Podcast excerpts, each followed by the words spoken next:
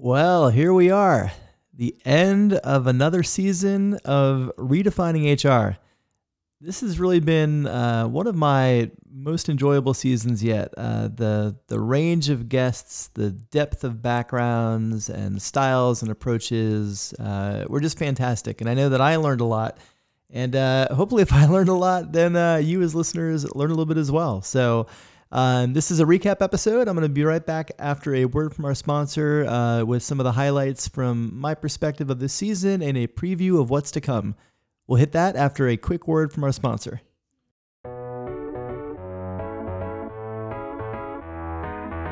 Redefining HR one podcast at a time. Support for the Redefining HR podcast comes from Pyn. Pyn is building the world's first employee centric communications tool, enabling your employees to automatically receive helpful messages at key moments throughout their journey, from onboarding to promotions and everywhere in between. Pyn helps companies battle communication overload and puts your employees in control over when and how they receive information. Go to pynhq.com for more information. That's P Y N H Q.com. And reinvent employee communications for the distributed workplace. And now, on to the show. All right, before we get into the recap of season four and preview of season five, I just want to say a quick thanks to our sponsor, Pyn. Pyn has built an incredible platform for managing internal communications and employee communications for remote teams. Huge fan of the team, huge fan of the platform, and uh, it's been great to have them be a part of our journey this season and uh, watch their growth as well. So, shout out to Pyn. All right. Well, here we are. Another season of redefining HR in the books.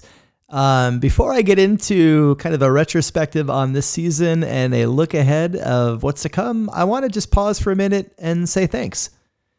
Thank you to all of you, all of you listeners, supporters, collaborators, everybody out there who has been uh, suggesting guests for the show, um, bearing with me as I've experimented with uh, live stream and other things over the course of 2020. Uh, I think that we've really kind of hit our stride with this current format that season four represented. So, you know, 30 to 35 minute conversations, uh, really digging into stories. Uh, stories and approaches, and hopefully some tangible takeaways from you. Uh, you know, I learned a lot in these conversations. This podcast for me is actually a lot of fun because it's essentially me getting uh, the opportunity to ask people whose work I admire about how they do that work. And uh, you know that's uh, that's a self-indulgent driver for the podcast, I suppose. But uh, really, the aim is kind of having those conversations and then letting all of you listen in. And so I know that I learned a lot this season, uh, and hopefully that means that uh, you had some tangible takeaways as well that uh, you're able to take back to your own careers and your own companies and your own roles. Um, as I look back on this season, you know, there are so many macro events happening concurrently from the pandemic to the, you know, resurgent calls for social justice and Black Lives Matter to shifting to remote and hybrid work models. Um, to the political environment that uh, we are, you know, all in globally, but particularly for those listeners here in the U.S., uh, you know, we certainly have been uh, faced with this year. So, you know, looking back on the season, there were a lot of uh, really what I viewed as uh, important and enlightening conversations. Uh, I appreciated that it was the most diverse cohort of guests um, that we've had on the show. I appreciated that it was a mix of uh, both CEOs and kind of capturing their perspective on modern HR, uh, and CHROs and chief people officers and heads of people uh, in the trenches doing the work in this climate and kind of sharing that experience, as well as people heading up uh, diversity, equity, and inclusion efforts within companies. And that role has been uh, massively uh, under stress and pressure considering all of the events of 2020. So, as I look back at the season, you know, some of the the conversations that stand out to me, uh, really in those categories, you know, uh, getting into remote with uh, kicking off the season with Mark Levy uh, and really digging into employee experience and how that translates to remote environments. Um, to talking with Zoe Harte at Upwork about how they've uh, navigated not just being remote, but how they've seen uh, you know their own resources and their own community of freelancers, you know, spike in this climate where more companies were looking at on-demand talent for resources. Um, and also, I really enjoyed the conversation with Britt Forsyth over at Shopify. Her story is something that I still think about. You know, moving from that that office manager right out of college uh, to being the chief talent officer for a 5,000 plus public company. That journey is just incredible. You don't see that that often. And so it was an honor to have her on and, and talk a bit more uh, and learn more about her experience and also uh, Shopify's shift to digital by default and how they thought that through. Um, you know, moving on to uh, another kind of pillar of conversation this year around social justice. You know, conversations with Aubrey Blanche uh, at Culture Amp and Jerome Ternynck at SmartRecruiters. That was such a refreshing conversation with Jerome and just hearing a CEO be so candid about their own reckoning with white privilege and social injustice and and just that that you know hearing somebody uh, be willing to be especially in that CEO seat as open and vulnerable and real was incredibly refreshing.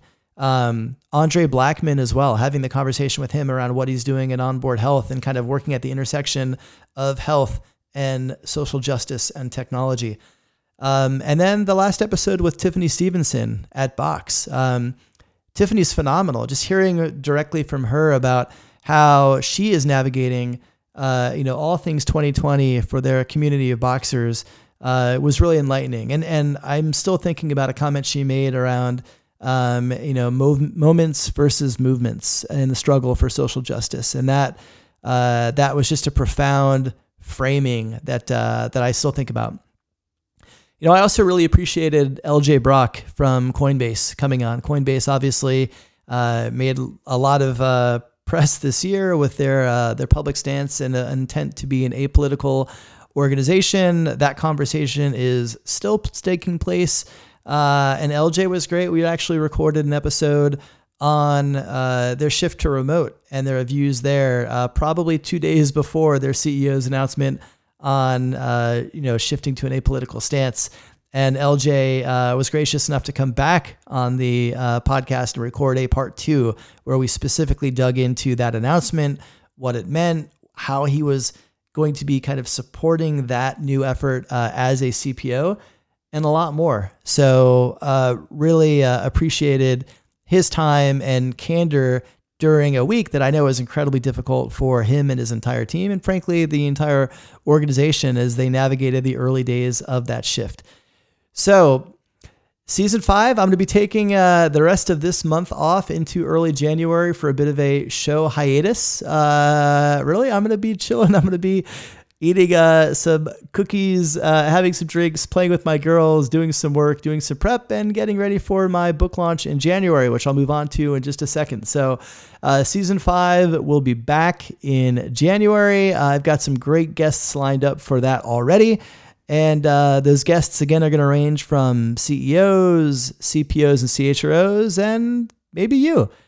Yes, you. If you have uh, any ideas or suggestions for guests, hit me up anytime. You know where to find me. You can also hit me up at uh, info at amplifytalent.com and let me know any suggestions that uh, you may have. I'm working on the content calendar for that now, so really excited to bring that back in January. Um, and then lastly, I'm also going to be looking at some creative ways to um, kind of get the redefining HR book that will be published in January uh, you know, out to all of you and inspire some conversations and some ideas around that. Really, the the, the book is I, I wrote the book.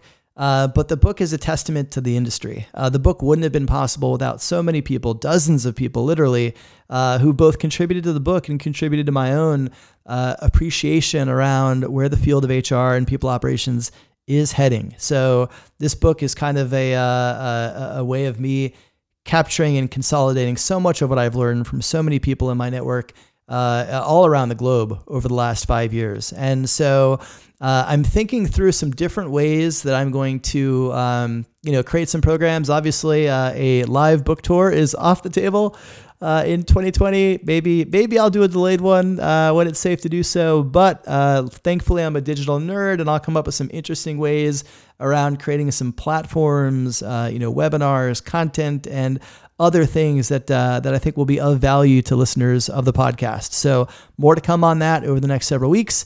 Uh, and as I close this uh, the season, this episode, I just want to thank all of you again. I know 2020 has been a rough year for everyone, uh, and I want to acknowledge that. I want to acknowledge the the struggles that uh, that I know many of you have had this year. I certainly have as well.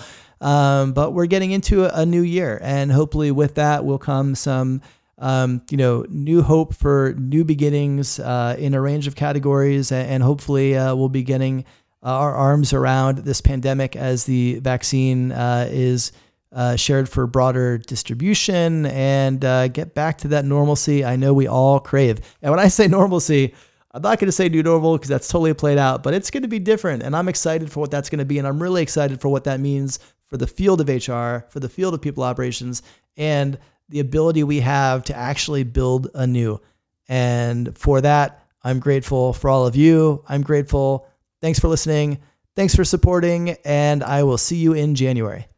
Thanks for tuning into this episode of Redefining HR.